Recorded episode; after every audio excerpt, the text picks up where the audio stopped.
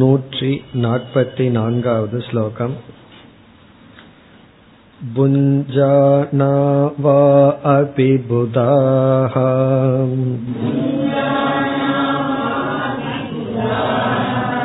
ஸ்ரத்தாவந்த குடும்பினஹ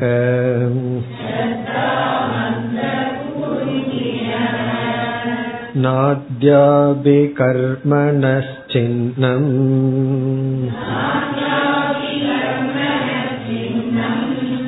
இதி க்ளிஷ்யந்தி சந்ததம்.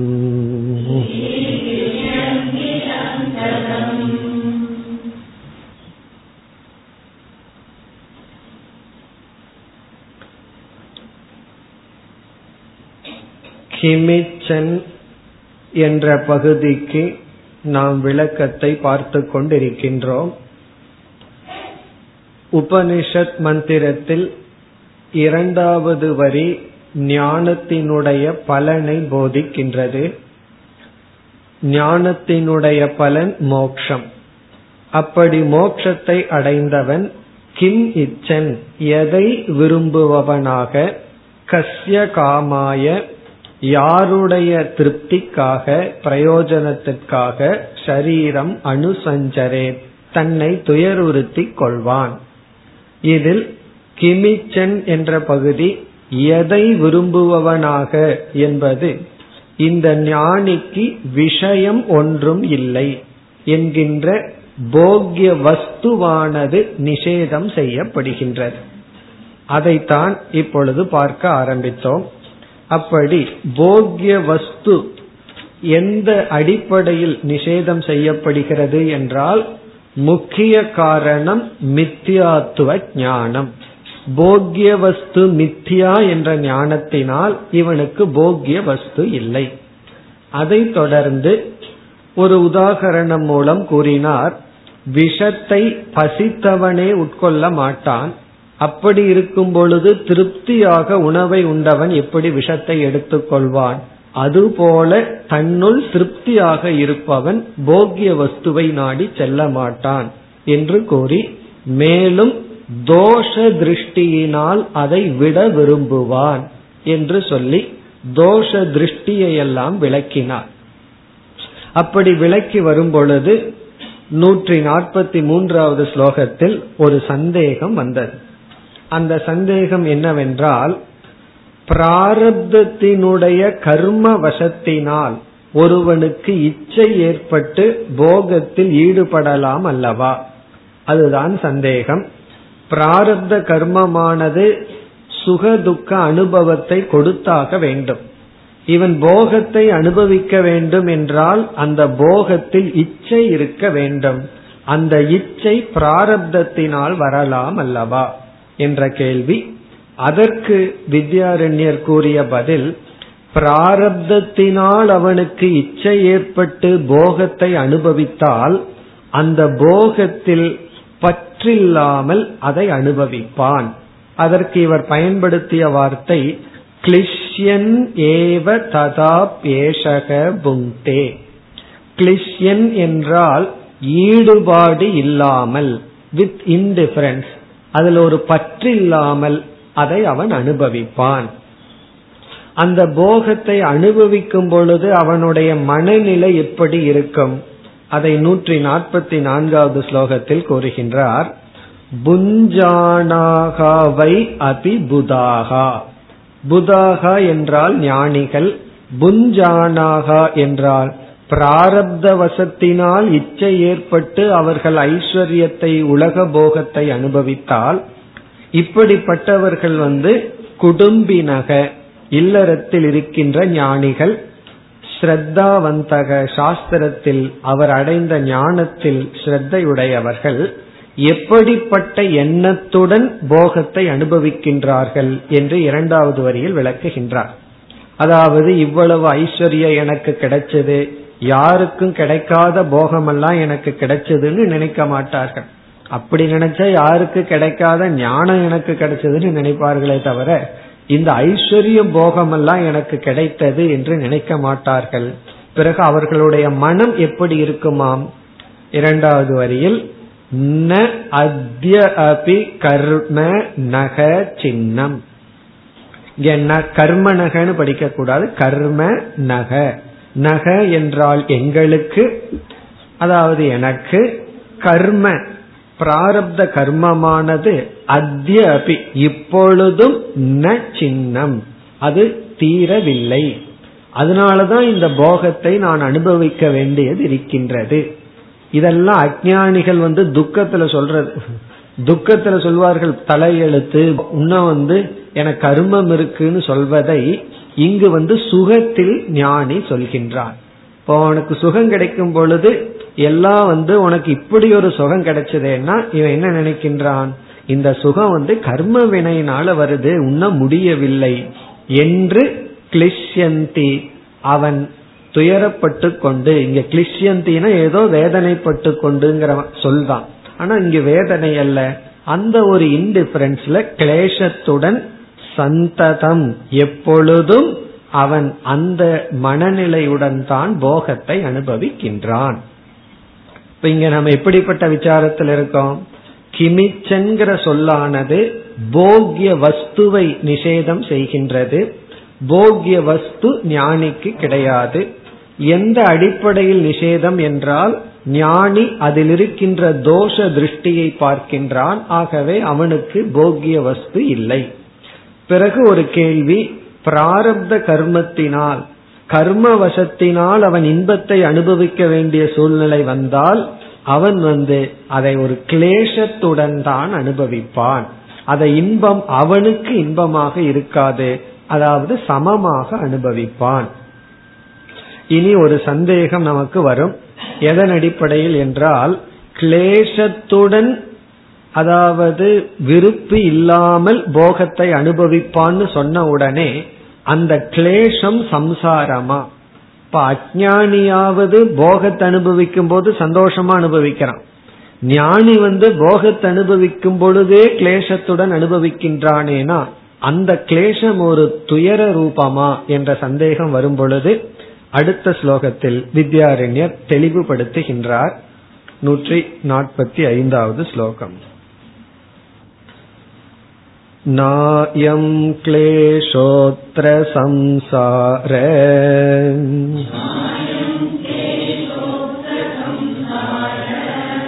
தாப கிந்து விரக்ததாம் பிராந்தி ஞான நிதானோகி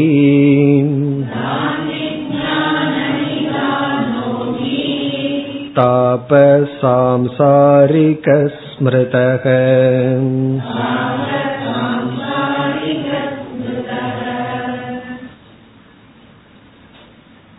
ஞானியானவன் போகத்தை அனுபவிக்கும் பொழுது அதை கிளேசமாகவே எடுத்துக் கொள்கின்றான், ஆகவே அந்த போகம் அவனுக்கு பற்றை கொடுத்து துயரத்தை கொடுக்காது என்று சொன்னார். அந்த கிளேசம் சம்சாரம் அல்ல என்ற பதிலை இங்கு கொடுக்கின்றார். இங்கு வந்து அந்த கிளேசம் சுகத்தை கொடுப்பதே தவிர துக்கத்தை கொடுப்பதல்ல என்பது பதில். அயம் கிளேசக அத்ர ந சம்சார தாபக. அத்ர இங்கு ஞானியினுடைய விஷயத்தில் அயம் கிளேசக இந்த கிளேசமானது ந சம்சார தாபக அது சம்சார தாபம் அல்ல, சம்சாரம் என்று சொல்லப்படுகின்ற துயரம் அல்ல. தாபகன துயரம், அது சம்சாரம் என்று அழைக்கப்படுகின்ற துயரம் அல்ல. இங்கு என்ன கிளேசத்தை சொல்றார்? அதாவது ஒரு போக பொருள் சுகமெல்லாம் ஞானிக்கு வரும் பொழுது அதை பார்த்து சுகமடையாமல் ஏதோ பிராரப்த கர்மத்தினால இந்த இன்பங்கள் வருகின்றது என்ற ஒரு இன்டிஃபரன்ஸ் என்ற ஒரு உதாசீனாக இருக்கின்ற பாவனை இருக்கே, அது சம்சாரம் அல்ல. பிறகு அது என்ன? கிந்து ஆனால் விரக்ததா அது ஒரு வைராகியத்தினுடைய வெளிப்பாடு. விரக்ததா என்றால் இந்த பொருள்கள் எனக்கு சுகத்தை கொடுப்பதில்லை என்கின்ற ஒரு வைராகியத்தினுடைய வெளிப்பாடு. இப்ப இந்த தாபம் இது வந்து ஒரு சம்சார தாபம் அல்ல, இது வந்து விரக்ததா. வைராகியத்திலேயே ஆனந்தம் இருக்குன்னு உபனிஷத்துல எல்லாம் நம்ம தெளிவா படிச்சிருக்கோம்.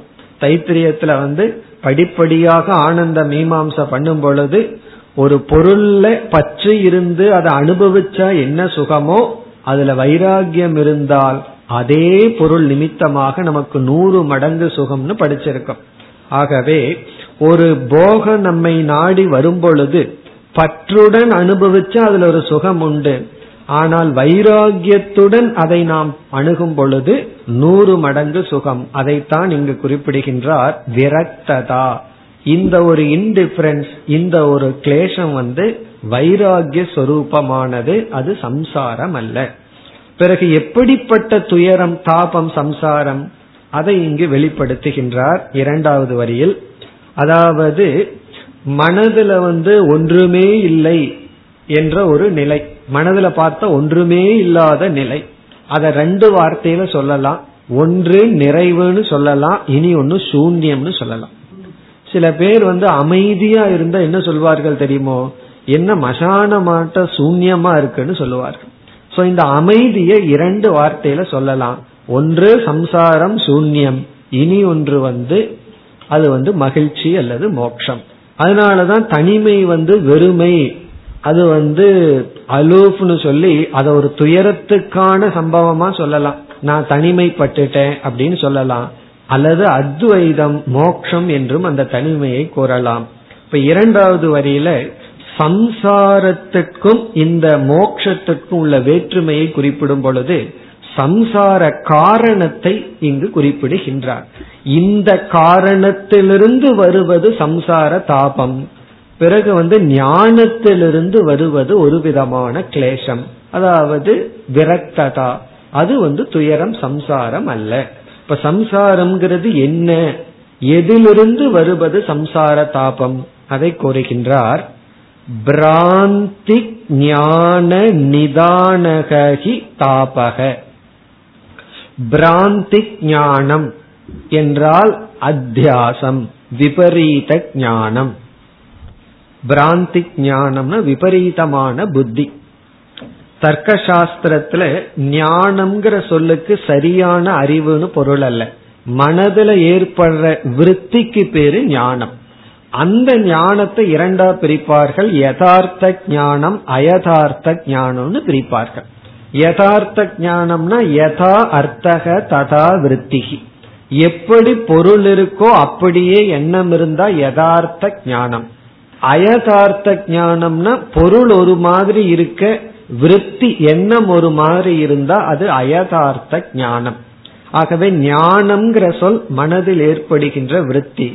அதன் அடிப்படையில் தான் இங்கு வித்யாரண்யர் எழுதியுள்ளார் பிராந்தி ஞானம். ஏன்னா பிராந்தி ஞானம்ங்கிறதுல இத புரிந்து கொள்ளலினா சந்தேகம் வந்துடும். ஞானம்னாவே சரியானது, அது பிராந்தி ஞானம் எப்படி சொல்ல முடியும் என்றால், இங்கு ஞானம் என்றால் விருத்தி, பிராந்தி ஞானம் என்றால் அத்தியாசம், தவறான எண்ணம். அதில் நிதானம்னா காரணம். அந்த தவறான எண்ணத்தை காரணமாக கொண்டிருப்பது தாபக. அதுதான் உண்மையான துயரம். அதற்குதான் சாம்சாரிகக, அது சம்சார சொரூபம் என்று ஸ்மிருதக விளக்கப்பட்டுள்ளது, ரிஷிகள் சாஸ்திரத்தில் கூறப்பட்டுள்ளது. இப்ப நிதானம்னா காரணம். பிராந்தி ஞானத்தை காரணமாக எது கொண்டுள்ளதோ அதுதான் சாம்சாரிகக தாபக, அதத்தான் சம்சார துயரம் என்று ஸ்மிருதக சொல்லப்பட்டுள்ளது, சாஸ்திரத்தில் பேசப்பட்டுள்ளது. இப்ப இங்கு என்ன சொல்கின்றார், ஞானிக்கு வந்து இந்த போகத்திலிருந்து இன்பத்தை அடையாத நிலை இருக்கின்றதே, அது வந்து சம்சாரம் அல்ல, அது வந்து வைராகியம், அது அமைதி, மகிழ்ச்சி, நிறைவு. ஆனா அஞ்ஞானி வந்து நிறைவில்லாமல் இருக்கின்றானே, அந்த அஞ்ஞானி நிறைவில்லாமல் இருக்கிறது தான் சம்சார தாபம் என்று சொல்கின்றோம். பிறகு மேலும் இதை விளக்குகின்றார்.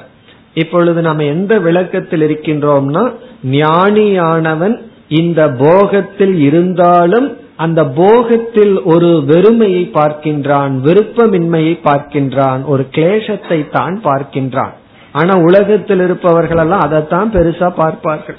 சில சமயம் ஞானிக்கு வருகின்ற அவாந்தர பலன் இருக்கே, அது புகழாகலாம் அல்லது போகமாகலாம், எதுவாக வேண்டுமானாலும் இருக்கலாம். சில இல்லற ஞானிகள் வந்து இது வேண்டான்னு விடும்பொழுதுதான் எல்லாம் வருவார்கள். வேணும் வேணும்னு சொல்லிட்டா யாரும் வரமாட்டார்கள். வேண்டான்னு விட்டுட்டா உறவுகள் வரும், பொருள்கள் வரும், வசதிகள் எல்லாம் வரும். இப்ப மற்றவர்கள் எல்லாம் பார்த்து உனக்கு பாக்கியம், உனக்கு எல்லாம் இருக்குன்னு சொல்லும் பொழுது ஞானிக்கு அதெல்லாம் ஒரு பொருட்டாக தெரியாது. அதுல எல்லாம் அவன் ஒரு பற்றுடன் இருக்க மாட்டான். அந்த ஒரு உதாசீனாக இருத்தல் வந்து சம்சாரம் அல்ல, அது வந்து விரக்ததா, அது மோட்சத்தினுடைய வெளிப்பாடு. பிறகு சம்சார தாபம்ங்கிறது அஞ்ஞானத்திலிருந்து வருவது. நீ இந்த கருத்தை மீண்டும் விளக்குகின்றார் அடுத்த ஸ்லோகம் நூற்றி நாற்பத்தி ஆறு. விவேகேன பரிக்ளிஷ்யன்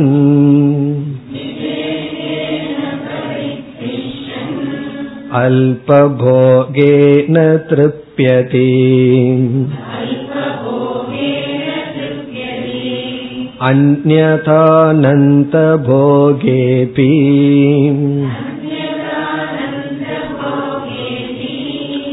நைவ த்ருப்யதி கர்ஹிசித்.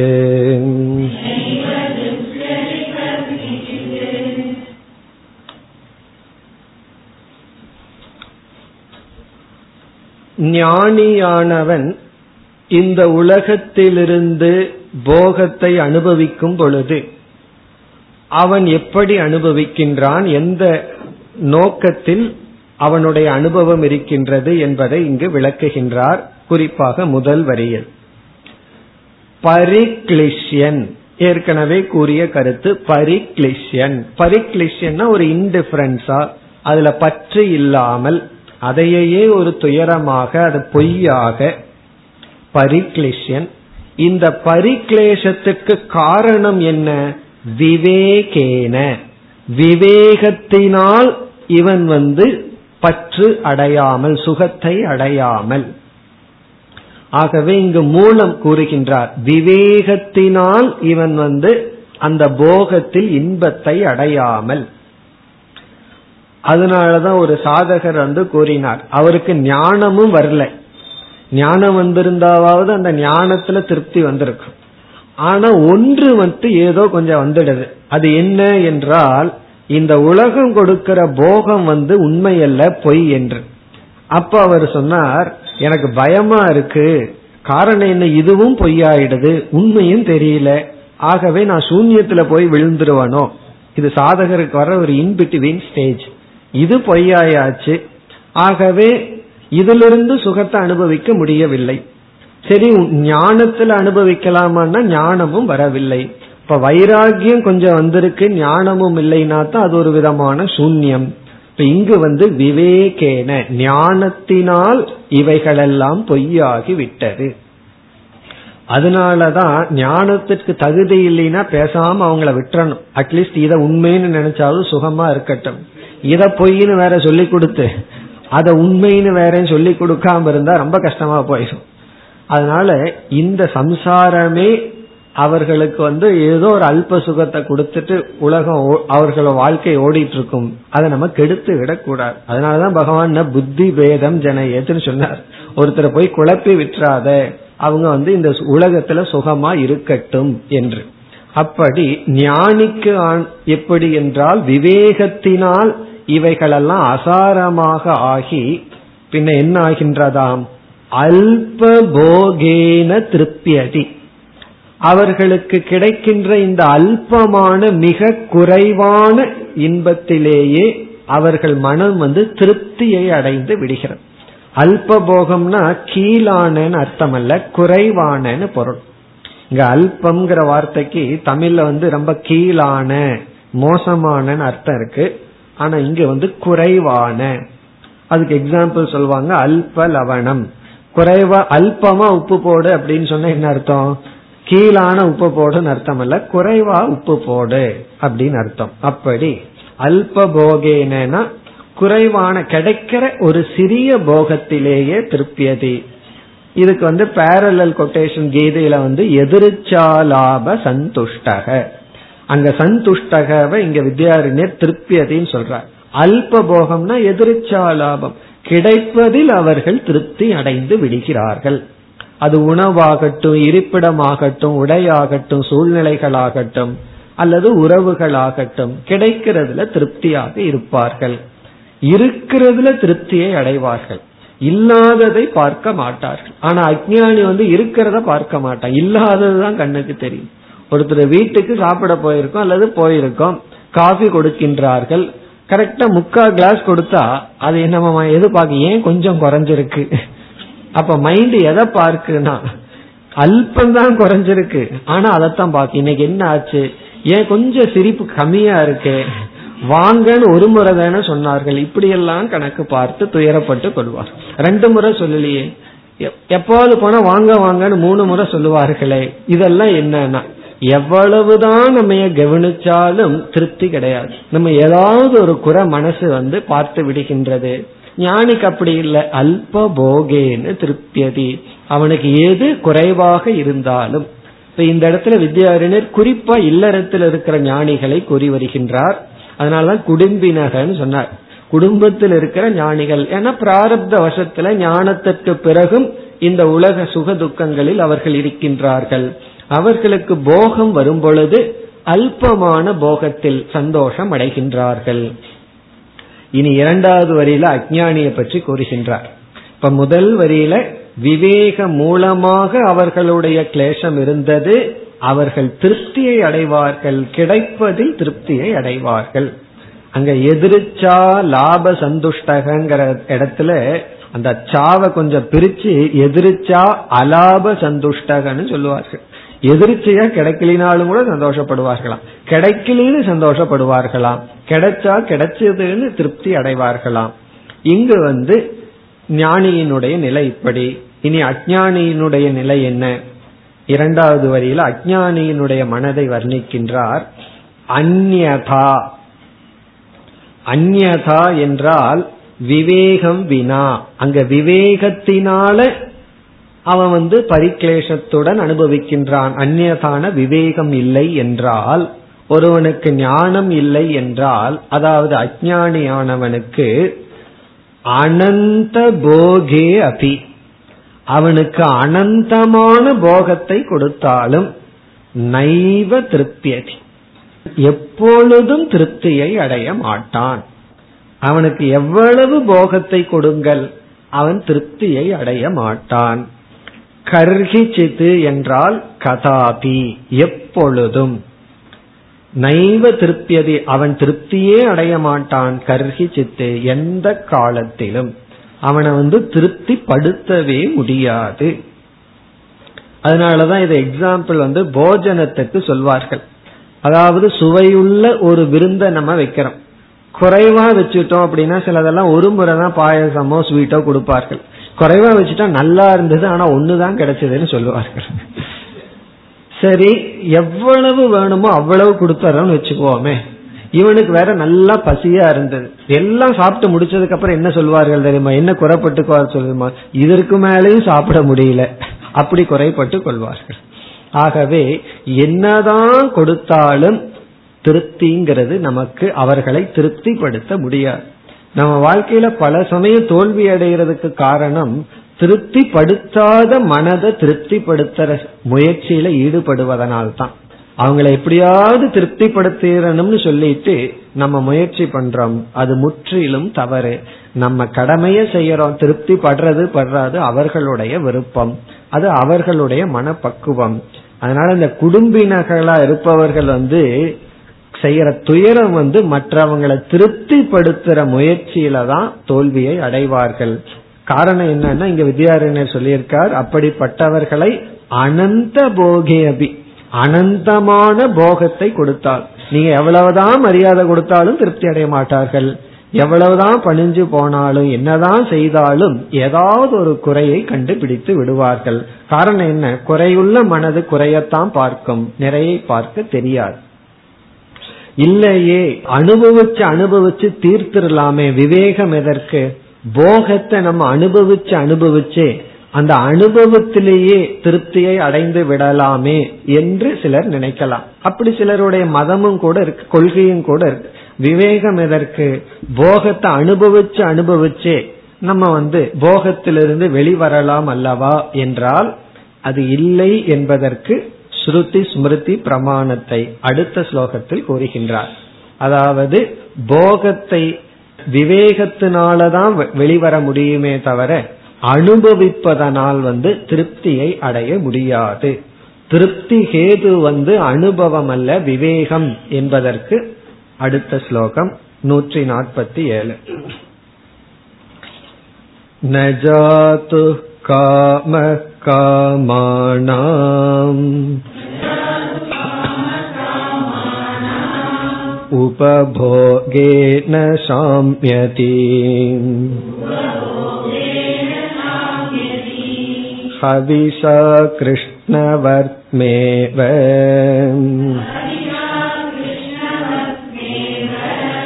பூய ஏவாபிவர்ததே.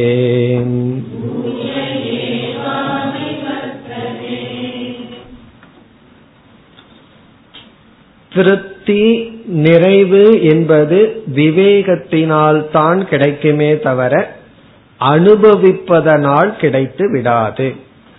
ஆசையானது விவேகத்தினால் தான் நீக்கப்பட முடியுமே தவிர அந்த பொருளை போக பொருள்களில் மூழ்கி இருப்பதனால் நீக்கிவிட முடியாது என்பதற்கு இங்கு வந்து கொட்டேஷன் கொடுக்கின்றார். இது வந்து நாரத பரிவிராஜக உபனிஷத்தில் அமைந்துள்ளது. பிறகு மனுஸ்மிருதியிலும் இந்த ஸ்லோகம் உள்ளது. மனுஸ்மிருதியிலும் இருக்கு, உபனிஷத்திலும் இருக்கின்ற. இதை விளக்க கதை புராணத்துல வந்து அந்த யயாதியினுடைய கதையும் இருக்கு. அதெல்லாம் பலர் கேள்விப்பட்டிருப்பீர்கள். யயாதிக்கு வந்து வயதாகி விட்டதாம், அதாவது போகத்தை அனுபவிக்க முடியவில்லையா. உடனே என்ன பண்ணா, ஏதோ ஒரு வரம் இருந்தது, அதை பயன்படுத்தி தன்னுடைய மகனிடனுடைய இளமையை வாங்கி கொண்டான். அவனுக்கு முதுமையை கொடுத்துட்டான் தன்னுடைய பையனுக்கு. பிறகு இந்த மாதிரி அனுபவிச்சு இந்த ஞானம் அவனுக்கு வருகின்றது. என்ன ஞானம்னா, அனுபவிப்பதனால வந்து நமக்கு ஒரு திருப்தி போதுங்கிற மனநிறைவு வராது, விவேகத்தினாலதான் வர வேண்டும்னு உணர்வது போல கதைகள் எல்லாம் உண்டு. ஸ்லோகத்திற்குள் சென்றால், ந ஜாது காம காமானாம். காமானாம் என்றால் விஷயங்களினுடைய, இங்க காமானாம் என்றால் விஷயானாம், விஷயங்களினுடைய உபபோகேன, அதாவது விஷயங்களை அனுபவிப்பதனால். உபபோகம் என்றால் விஷயங்களை அனுபவித்துக் கொண்டே இருப்பதனால், அந்த விஷயத்திலிருந்து விலகி இல்லாமல், சமதமல்ல இல்லாம விஷயத்துக்குள்ளேயே இருப்பதனால், காமக அந்த விஷயத்தின் மீதுள்ள ஆசையானது, நஜாது சாம்யதி எப்பொழுதும் கண்டிப்பாக நீங்கி விடாது. ந சாம்யதினா நீங்கி விடாது, ஆசையானது அந்த விஷயத்திலிருந்து நீங்கி விடாது. எப்பொழுதுனா அந்த ஆசைப்படும் பொருள்களை அனுபவித்துக் கொண்டிருக்கும் வரை. ஆனா தற்காலிகமா நீங்கலாம், உடல்நிலை சரியில்லைனாவோ வயோதிகத்தினாலேயோ நீங்களாமே தவிர, பிறகு மீண்டும் அந்த ஆசை நம் மனதில் இருக்கும். ஆசையை அனுபவிக்கிறதுக்கான சூழ்நிலை இல்லாத பொழுது ஏக்கத்துடன் அந்த ஆசை இருக்குமே தவிர, அனுபவம் இல்லாம போகலாமே தவிர அந்த ஆசையானது நீங்காது. அதனால இந்த தத்துவத்தை வந்து நீக்கிவிட வேண்டும். பலர் வந்து அதை அனுபவிச்சிட்டு இருக்க இருக்க இருக்கவே உனக்கு ஒரு காலத்துல நேச்சுரலா வைராகியம் வரும்னு சொல்வார்கள். அது வந்து தவறு. அனுபவிக்க அனுபவிக்க நம்முடைய இந்திரிய சக்திகளும் விவேக சக்திகளும் போகுமே தவிர, ஆனா வந்து அது அனுபவமே வைராகியத்தை கொடுத்து விடாது. சிலதெல்லாம் வந்து இந்த உலகம் என்னங்கிறதுக்கு சில அனுபவங்கள் தேவைப்படலாம், அது வேறு. ஆனா இங்க வந்து சிலர் தத்துவமாகவே பேசுவார்கள், அனுபவிச்சுத்தான் நீக்க வேண்டும் என்று. அப்படி அல்ல. பிறகு இரண்டாவது வரியில் உதாகரணம் ஒன்று சொல்லப்படுகிறது.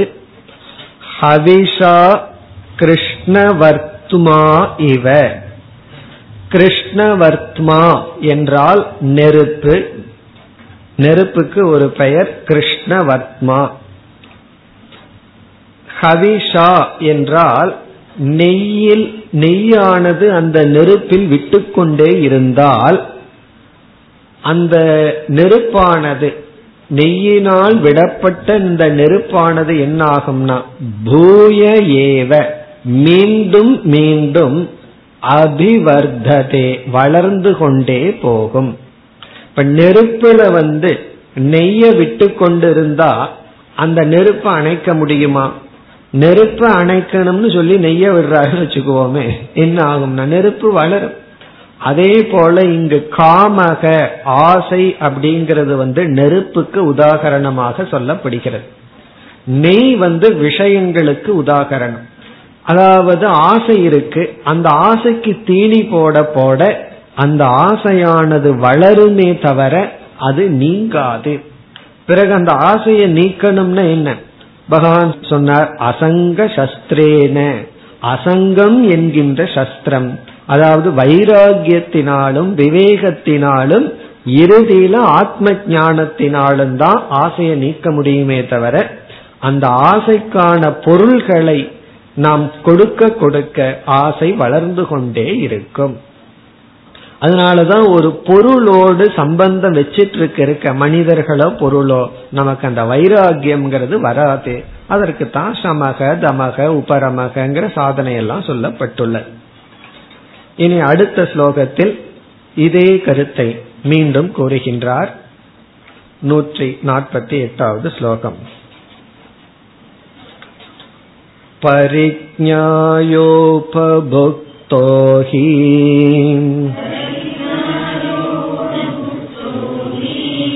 போகோ பவதி துஷ்டயே விஜ்ஞாயசே விதச்சோரக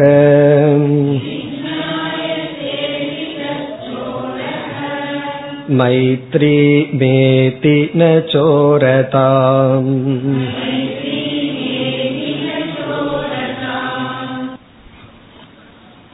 சென்ற ஸ்லோகத்தை படிச்ச உடனே ஒரு பூர்வபக்ஷி வந்து விடுகின்றான். ஒரு சந்தேகம் நமக்கு வந்துடும். அதாவது போகத்தை அனுபவித்துக் கொண்டிருக்கும் வரை நமக்கு வந்து போகத்திலிருந்து விடுதலை அடைய முடியாதுன்னு சொன்னீர்கள். ஞானிக்கு அஞ்ஞானிக்கு என்ன வித்தியாசம்? ஞானி விவேகத்தோடு அனுபவிக்கின்றான், அஞ்ஞானி விவேகம் இல்லாம போகத்தில் இருக்கான். ஆனா பிராரப்த கர்மத்தினால வேற வழி இல்லாம போகத்துல இருந்துதான் ஆக வேண்டும்.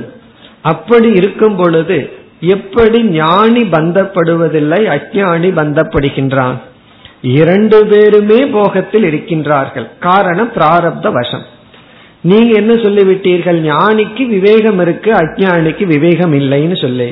அது எப்படி விவேகத்தோட அனுபவிச்சா போகம் வந்து இவனை ஒன்றும் செய்வதில்லை, விவேகம் இல்லாமல் அனுபவித்தால் போகம் இவனை கட்டுப்படுத்துகின்றது. இதற்கு பூர்வபக்ஷி ஒரு உதாரணம் கொடுக்கலாம்.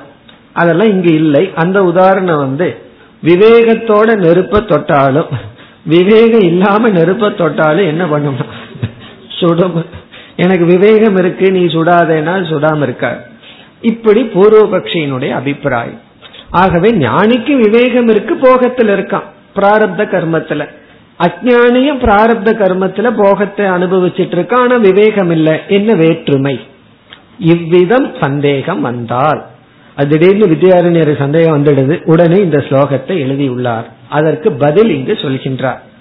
இங்க பதில் என்ன சொல்றார்னா, உதாரணத்தை கொஞ்சம் மாத்திக்கோன்னு சொல்ற. நீ ஒரு உதாரணம் கொடுத்து ஒரு கருத்து சொன்னா நான் வேற உதாரணம் என்னால கொடுக்க முடியும். இங்க என்ன சொல்கின்றார், விவேகத்தோடு ஒருவன் போகத்தில் இருந்தால் அந்த போகம் வந்து அல்பமாக இருந்தாலும் இவனுக்கு திருப்தியை கொடுக்கிறோம், அது இவனை பந்தப்படுத்தாது. விவேகம் இல்லாமல் போகத்தில் இருந்தால் கண்டிப்பாக பந்தப்படுத்தும். அதுக்கு வித்யாரண்யர் கொடுக்கின்ற உதாகரணம் என்னவென்றால், ஒருவன் வந்து நம்ம இடத்திலேயோ யாரிடத்திலேயோ வேலை பண்ணிட்டு இருக்கான். அவன் வந்து ஒரு திருட்டு செயலை செய்து விட்டான், அது நமக்கு தெரிந்து விட்டது. பிறகு அந்த திருடன் நம்ம இடத்துல வந்து கெஞ்சி கேட்கிறான், நான் இந்த மாதிரி பணத்தை திருடிட்டேன், யார் இடத்துலயும் சொல்லாதீர்கள், எனக்கு பனிஷ்மெண்ட் கொடுக்காதீர்கள் சொல்றான். அவன் திருடன் என்று நமக்கு தெரிந்து விட்டது, மற்றவங்களுக்கு தெரியாது, ஏன்னா என்னோட வாழ்க்கையே போயிரும்னு நம்ம இடத்துல கெஞ்சி கேட்கிறான். பிறகு வேலையும் கொடுங்க. சில சமயங்கள்ல டிரைவரோ மற்றவர்களோ நம்ம வீட்டிலேயே திருடிட்டு கண்டுபிடிச்சிட்டோம்னா இனிமேல் செய்ய மாட்டேன் அப்படின்னு சொல்லுவார்கள், அதனால என்ன வேலையை விட்டு நீக்கி விடாதீர்கள் கேட்கிறான். பிறகு இந்த எஜமானன் வந்து, சரி நீ திருட்டு செய்யல, நான் யாரிடத்திலையும் சொல்லல, ஆனா இனிமேல் திருடக்கூடாதுன்னு சற்று கவனமா அவனை தனக்கே வேலைக்கு வச்சிருக்கிறார்.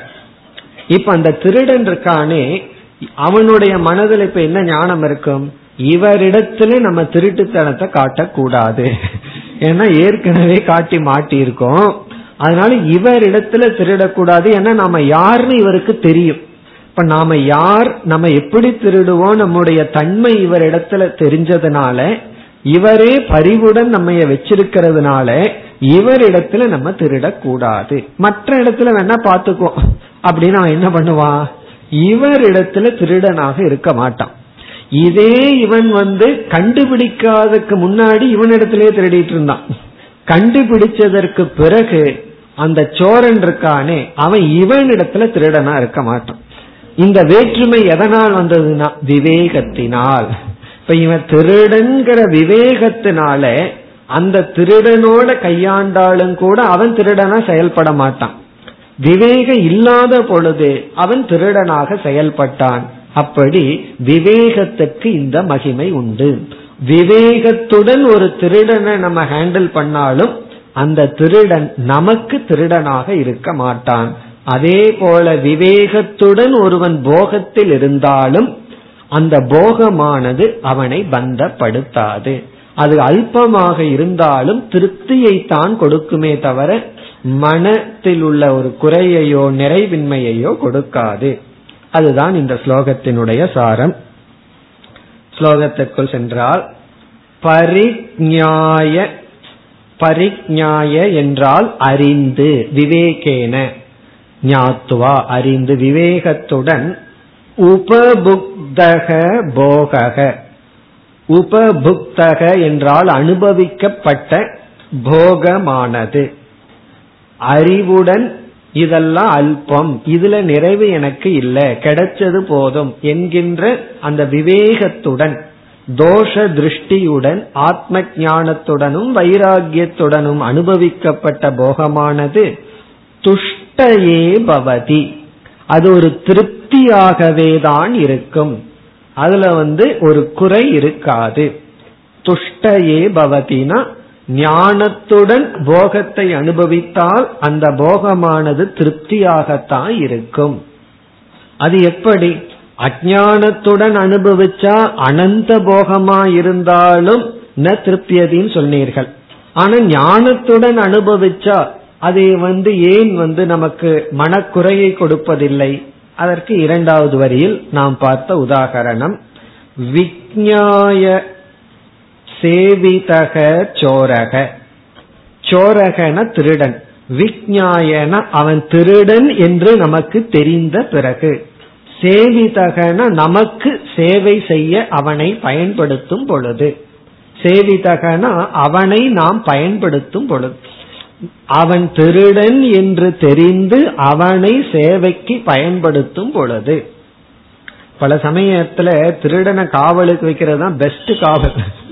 காரணம் என்ன தெரியுமோ, அவனுக்கு தெரியும் மற்ற ஆளுக யாரெல்லாம் நம்ம கோஷ்டிக திருட வருவாங்கன்னு சொல்லி அவங்களிடமிருந்து காப்பாத்துவான், நம்மிடமிருந்து எடுத்துட்டு போக மாட்டான்.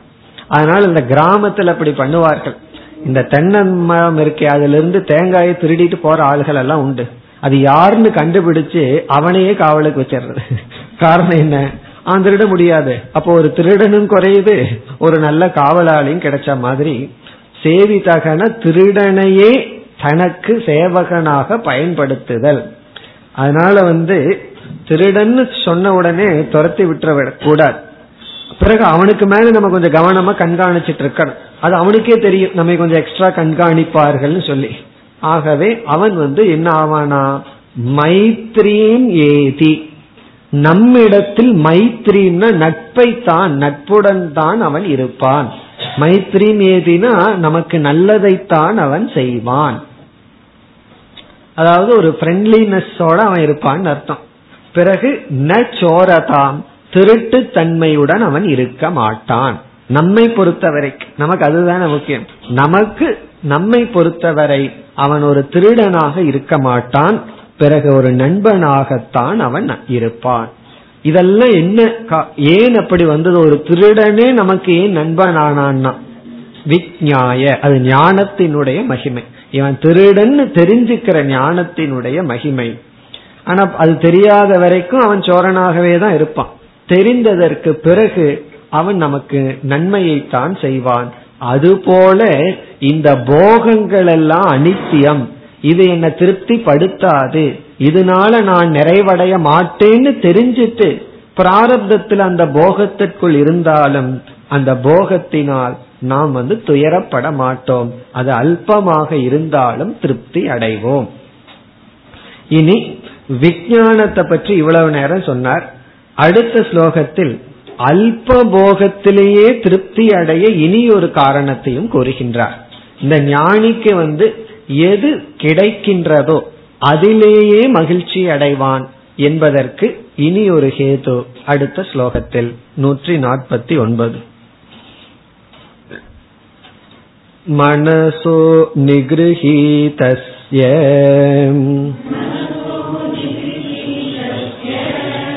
லீலா போகோல்பகோபியக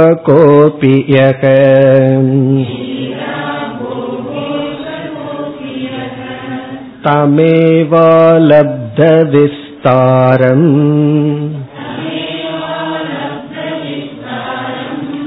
கிளிஷ்டத்வாத் பகு மன்யதே.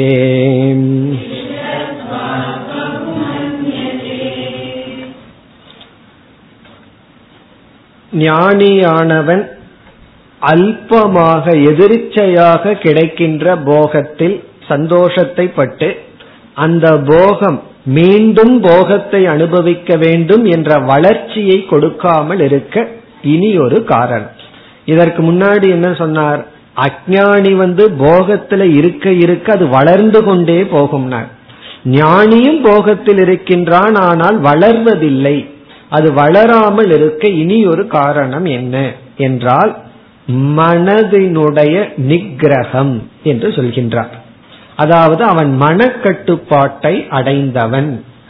வெறும் விவேகம் மட்டும் இருந்தா போதாது, அவனுடைய மனம் சமதமாதி குணத்துடன் கூடியிருப்பதனால் என்பதை காரணமாக இங்கு குறிப்பிடுகின்றார்.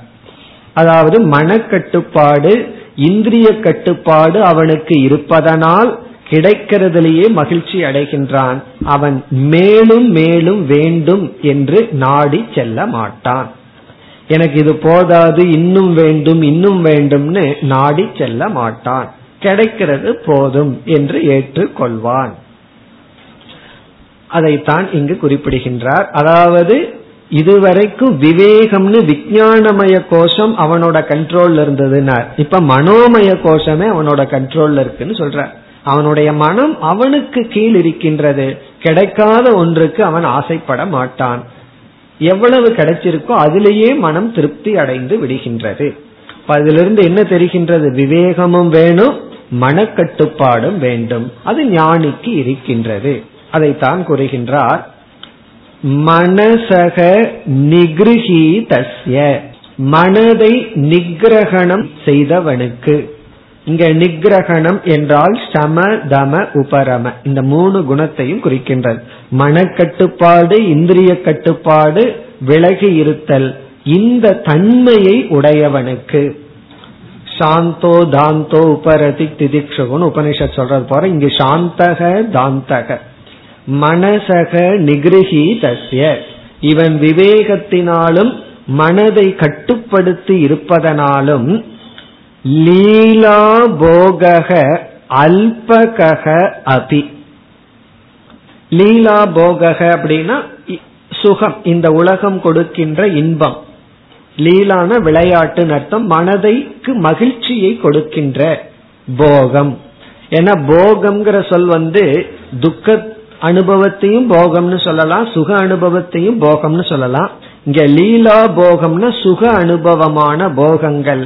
அல்பகக அபியக போகக, எந்த ஒரு போகமானது அல்பமாக இருந்தாலும் போதிய அளவு இல்லாமல் இருந்தாலும் இவனுடைய மனமானது கட்டுப்பட்டிருக்கின்ற காரணத்தினால் தம் ஏவ அலப்த விஸ்தாரம், அந்த போகத்தை தம்ன தம் போகம், அந்த போகம் எப்படிப்பட்டதுன்னா அலப்த விஸ்தாரம். விஸ்தாரம்னா அதிகமாக கிடைப்பது, அலப்தம்னா கிடைக்காத. அவனுடைய போகம் அதிகமாகாமல் இருந்தாலும், அலப்த விஸ்தாரம்னா விஸ்தாரமானது அதிகமாகவில்லை. அப்படின்னு என்ன, அல்பமாகவே இருக்கிறது. அல்பத்துக்கு தான் இனியொரு சொல் அலப்த விஸ்தார், விஸ்தாரத்தை அடையாத அதிகமாக இல்லாத அந்த போகத்தையே இந்த ஞானி என்ன நினைக்கிறானா, பகுமன்யதே அதிகமாக நினைக்கின்றான், கிடைச்சதையே அதிகமாக நினைக்கின்றான். ஏன்னா மனக்கட்டுப்பாடு இந்திரிய கட்டுப்பாடு இருப்பதனால்.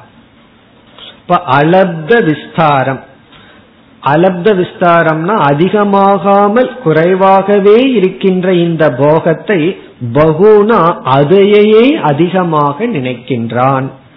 அப்படி அதிகமா நினைக்கும் பொழுது அவனுக்கு ஒரு நிறைவு இருக்கின்றது. அதாவது இவனுக்கு குறைவா கிடைக்கிறத அதிகமா நினைக்கிறானா, அதிகமா இருக்கிறத குறைவா நினைக்கிறார்கள் அஞ்ஞானிகள், போகிகள். இவன் ஏன் அப்படி நினைக்கின்றான் என்றால் அந்த போகத்தையே எப்படி பார்க்கின்றான், கிளிஷ்டத்துவாத், அந்த போகமே ஒரு கிளேச சொரூபம் என்று அவன் பார்க்கின்றான். சாப்பிட்றதையே ஒரு டயர்டான செயலா நினைச்சா பிறகு வந்து இந்த குழந்தைக போல, குழந்தைங்க வந்து சாப்பிட்றதுக்கு அதை சாப்பிட்ற வைக்கிறதுக்கு கஷ்டப்படணும், அது பெருசாக அது மாறி போகுது, சாப்பிட்றத நிறுத்துறதுக்கு கஷ்டப்பட வேண்டியது இருக்கு. அப்படி அவனுக்கு சாப்பிட்றதையோ சாப்பிட வைக்கிறதே ஒரு கஷ்டமா நினைக்கும் பொழுது பிறகு வந்து சுவையில என்ன பெரிய அவர்களுக்கு பற்று வந்து விடும். அப்படி இந்த ஸ்லோகத்தில் இவர்களுடைய மனம் கட்டுப்பட்டிருப்பதனால், மனதில் ஒரு திருப்தி என்றும் இருப்பதனால், விவேகத்தினாலும் மனக்கட்டுப்பாட்டினாலும் சிறியதையே பெரியதாக நினைக்கின்றார்கள். கிடைச்சது சிறியதுதான் இருந்தாலும் பெரியதாக நினைக்கின்றார்கள். உடனே பூர்வபக்ஷி கேட்கலாம், அது எப்படி சிறியதை பெருசா நினைக்க முடியும், பெருசையெல்லாம் சின்னதா நினைச்சிட்டு வர்ற மனதுல எப்படி சிறியதை பெரியதாக நினைக்க முடியும்? அதற்கு வித்யாரண்யர் ஒரு உதாகரணம் அடுத்த ஸ்லோகத்தில் கொடுக்கின்றார். இப்ப அடுத்த ஸ்லோகம் வந்து சிறியதையே பெரியதாக நினைக்க எப்படி நினைக்க முடியும் என்பதற்கான ஒரு உதாகரணம். நூற்றி ஐம்பதாவது ஸ்லோகம். பத்தமுக்தோ மஹிபாலக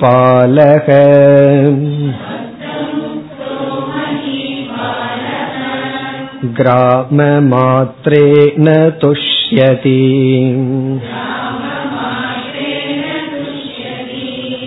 பரை ந பத்தோ நாக்ராந்தக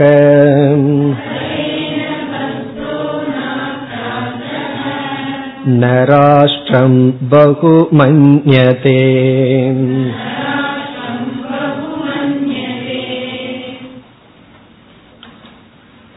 இங்கு உதாகரணம் என்னவென்றால், ஒரு ராஜா ராஜ்யத்தை ஆண்டு கொண்டு இருக்கின்றார்.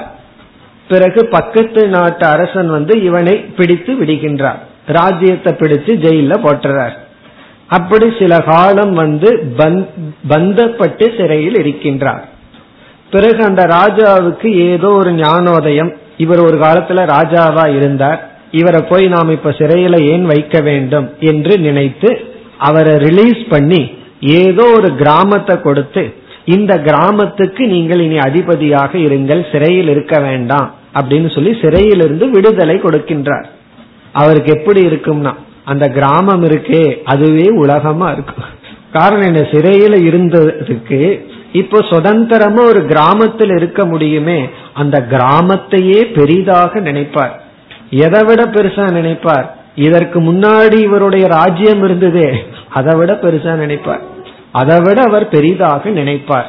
யார் என்றால் பந்தப்பட்டு விடுதலை அடைந்தவர், பிறகு பந்தப்படாமையே ஒரு ராஜா இருந்தான்னு வச்சுக்கோமே, அவனுக்கு எவ்வளவு கொடுத்தாலும் போதாதுங்கிறார். ஏன்னா அந்த கஷ்டம் அவனுக்கு தெரியவில்லை அல்லவா. சிறையில் இருந்தா நம்ம இனி ஒருவர் பந்தப்படுத்தினா அந்த துக்கம் என்னன்னு தெரியாது. ஆகவே பந்தப்படாத ராஜா வந்து எவ்வளவு கொடுத்தாலும் திருப்தி அடைய மாட்டான். அதனாலதான் இனியொரு ராஜ்யம் இனியொரு ராஜ்யம்னு போர் தொடுத்துட்டே இருப்பான். ஆனா பந்தப்பட்டு ரிலீஸ் ஆனவன் வந்து கிராமத்தையே பெரிதாக நினைக்கின்றான். இதுதான் உதாகரணம். ஸ்லோகத்தில் பத்த முக்தக, பத்த முக்தக அப்படின்னா பூர்வம் பத்தக இதானி முக்தகன்னு அர்த்தம். இதற்கு முன்னாடி பந்தப்பட்டு இப்பொழுது விடுவிக்கப்பட்டவன். இங்க முக்தக அப்படின்னா விடுவிக்கப்பட்டவன், சிறைச்சாலையிலிருந்து விடுவிக்கப்பட்டவன். யார்? மகிபாலக, ஒரு பெரிய ராஜா.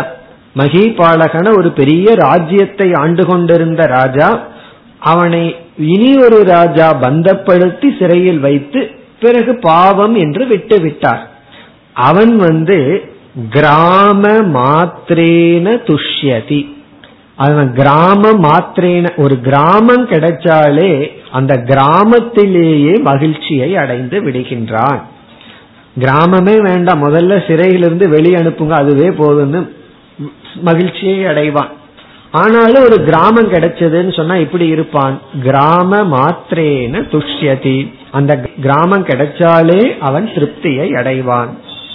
ஆனா இரண்டாவது வரியில இனி ஒரு ஆளை கூறுகின்றார், பரைஹி ந பத்தக, மற்றவர்களால் பிடிக்கப்படாதவன், பந்தப்படுத்தப்படாதவன், ந ஆக்ராந்தக, இவனுடைய ராஜ்யத்துக்கு யாருமே படையெடுக்கவில்லை, ந ஆக்ராந்தக, அவன் வந்து ராஷ்டிரம் ந பகுமன்யதே, ஒரு ராஜ்யத்தையே பெரிதாக நினைக்க மாட்டான்.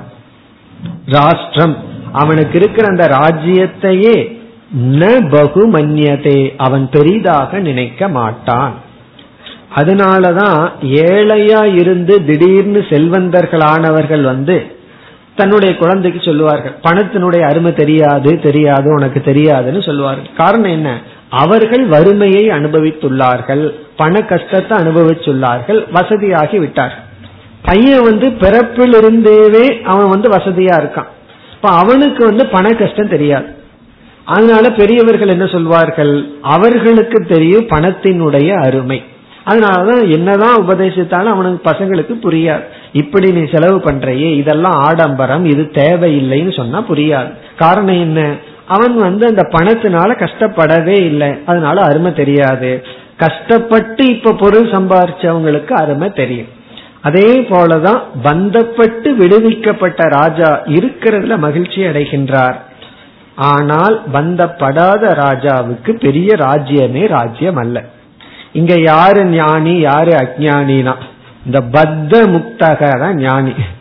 பத்த முக்தகனா இந்த முக்தனாக இருக்கின்ற ஒருவன், ஞானத்தை அடைந்த ஒருவன் வந்து ஏற்கனவே நாம பந்தப்பட்டுள்ளோங்கிற சம்சாரத்தை உணர்ந்தவன். இப்ப எல்லாருமே சம்சாரிகளா இருந்தாலும் சில சம்சாரிகளுக்கு சம்சாரத்திலிருந்து ஒரு சுவையை கண்டு விட்டார்கள். அதனால என்னன்னா சம்சாரத்திலிருந்து வெளியே வாங்கினா வர விருப்பம் இல்லை. இனி இதுவே சுகமா இருக்கு, இதுல இருந்து எதற்கு வெளியே அழைக்கிறீர்கள் சொல்லி விடுவார்கள். ஆனால் இந்த ஞானி வந்து சம்சாரத்தை உணர்ந்தவன், இது நமக்கு பந்தம் என்று சம்சாரத்தை உணர்ந்து சம்சாரியாக இருந்தவன். அதனாலதான் யார் மோட்சத்திற்கு தகுதினா, சம்சாரி மோட்சத்திற்கு தகுதி அல்ல. அப்படின்னா எல்லாமே மோட்சத்துக்கு தகுதி தானே, எல்லாமே சம்சாரிகள் தானே. அந்த சம்சாரி தன்னை சம்சாரி என்று உணரும் பொழுது அவன் மோட்சத்திற்கு தகுதி அடைகின்றான். நான் வந்து சம்சாரியா இருக்கிறேன்னு ஃபர்ஸ்ட் உணர வேண்டும். அந்த உணர்தல் தான் மோட்சத்திற்கு ஆன தகுதி. அதனாலதான் நம்ம எல்லாம் வந்து அடிமையா இருந்த பொழுது பாரதி போன்றவர்களெல்லாம் என்ன செய்தார்கள், முதல்ல அதை ஞாபகப்படுத்தினார்கள். நீ ஒரு அடிமையா இருக்கின்றாய் அப்படின்னு சொல்லி அதை ஞாபகப்படுத்தினார்கள். காரணம் என்ன? அடிமையா இருக்கிறோங்கிற உணர்வு இல்லாமல் அடிமையாக இருந்தோம். அது போல நம்ம சம்சாரியா இருந்து சம்சாரிங்கிறத உணரல, அந்த சம்சாரத்துவத்தை உணர்ந்து விடுதலை அடைந்தவர்கள் சிறியதையே பெரியதாக நினைக்கின்றார்கள். அப்படி இல்லை என்றால் பெரியதும் சிறியதாகத்தான் தெரியும். இத்துடன் இந்த விதமான விசாரம் முடிவடைகின்றது. அடுத்த ஸ்லோகத்தில் ஒரு பூர்வபக்ஷி வருகின்றது. அந்த பூர்வபக்ஷம் என்னவென்றால், என்னதான் விவேகம் வந்தாலும் எப்படி ஆசை ஏற்படும் என்பது பூர்வபக்ஷம். அதற்கு வந்து இனி பதில் சொல்ல போகின்றார். பூர்வபக்ஷமும் அதனுடைய பதிலையும் அடுத்த வகுப்பில் ஆரம்பிப்போம். ஓம் பூர்ணமத பூர்ணமிதம் பூர்ணாத் பூர்ணமுதச்யதே பூர்ணஸ்ய பூர்ணமாதாய பூர்ணமேவாவசிஷ்யதே. ஓம் சாந்தி சாந்தி சாந்தி.